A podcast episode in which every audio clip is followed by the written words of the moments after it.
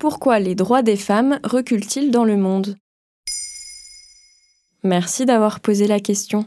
D'après un rapport de plus de 50 pages publié par la Fondation Jean Jaurès et l'association Equipop, publié en début d'année 2023, le constat est sans appel. Les droits des femmes ont reculé un peu partout dans le monde dans le courant de l'année 2022.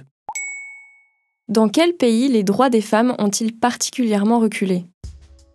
En Afghanistan, depuis la prise du pouvoir par les talibans en 2021, les femmes ont été plus que malmenées. Depuis mars 2022, il est devenu le seul pays au monde où les femmes n'ont pas accès ni au collège, ni au lycée, ni à l'université. De la même manière, pour promouvoir leur vision de la vertu, les gymnases ont été fermés. Plusieurs ONG ont d'ailleurs alerté les institutions internationales du fait que les femmes ne puissent plus travailler avec elles pour non-respect du code vestimentaire obligatoire dans le pays. Le rapport de la Fondation Jean Jaurès note également qu'au Brésil, depuis l'accession au pouvoir de Jair Bolsonaro en 2017, le nombre de féminicides a doublé dans le pays. Il a cependant été remplacé par Lula en 2022. En Iran, la mort de Marsa Amini, tuée par la police en septembre 2022 à cause de son mauvais port du voile, met en lumière la place qu'ont les femmes dans le pays, d'autant plus que les contrôles vestimentaires ne désemplissent pas.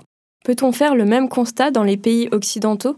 Malheureusement oui. Il fait d'ailleurs l'objet du recul le plus médiatisé de l'année 2022 quand la Cour suprême des États-Unis a annulé l'arrêt Roe v. Wade. Cette décision permet aux 52 États américains le choix d'interdire ou non l'avortement sur son territoire. En ce qui concerne l'IVG, il suffit de rester en Europe pour constater que ce droit fondamental est en danger. La présidente du Parlement européen, Roberta Metsola, est elle-même opposée à l'avortement. Concernant la Pologne, Amnesty International déclare en 2021 les femmes, les jeunes filles et toutes les personnes enceintes ont été confrontées à des obstacles extrêmes pour accéder à l'avortement légal depuis qu'une décision du tribunal constitutionnel a pratiquement interdit l'avortement légal.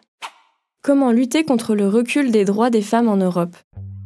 Dans leur rapport commun, la Fondation Jean Jaurès et l'association Equipop énumèrent trois grandes recommandations pour le gouvernement qui pourraient faire la différence accroître le financement des associations et mouvements féministes, défendre et protéger les activistes et réseaux féministes, mais aussi faire des luttes féministes un sujet de diplomatie prioritaire au sein des institutions françaises, européennes et dans le monde.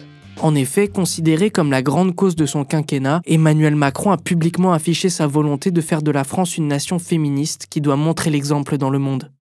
Voilà pourquoi les droits des femmes reculent dans le monde. Maintenant, vous savez, un épisode écrit et réalisé par Samuel Lambrouzo. Ce podcast est disponible sur toutes les plateformes audio. N'hésitez pas à répondre au sondage du jour sur Spotify. Et si cet épisode vous a plu, vous pouvez également laisser des commentaires ou des étoiles sur vos applis de podcast préférés.